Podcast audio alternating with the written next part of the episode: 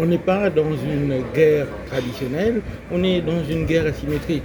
Donc d'un côté l'armée israélienne qui est super formée, super équipée, et de l'autre côté des peuples palestiniens qui n'ont que leur foi. À partir de ce moment-là, tant qu'on n'a pas réglé le problème des territoires et de leur juste répartition, ça va durer toujours. Ça va ressembler à une malédiction biblique, mais ça va durer toujours. Ce qu'on dit en réalité, c'est qu'il n'y a pas un État de trop dans le Proche-Orient, mais il manque un État. D'ailleurs, ça rejoint mon prédécesseur qui disait qu'il faut deux États. Il faut clairement que l'on reconnaisse les deux États et qu'en réalité, chaque État puisse exercer sa souveraineté. Avec un recul, je pense que la résolution de ce conflit ne peut pas être faite par médiation politique ou diplomatique, mais doit être faite sur le plan spirituel. Donc ça ne me surprend pas. Comment spirituel ? Spirituel parce que la guerre entre, comme je le disais, entre la Palestine et Israël est une question d'occupation de terre.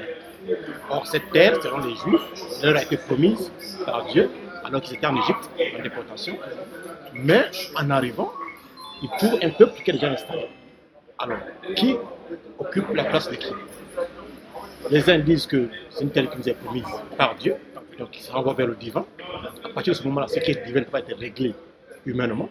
Voilà pourquoi j'estime que c'est un conflit qui doit être réglé sur le plan spirituel. Écoutez, je pense que la réaction ou la position des Palestiniens aujourd'hui, elle est légitime.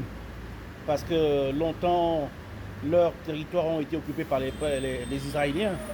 Et je crois que c'est une guerre qui date depuis des années.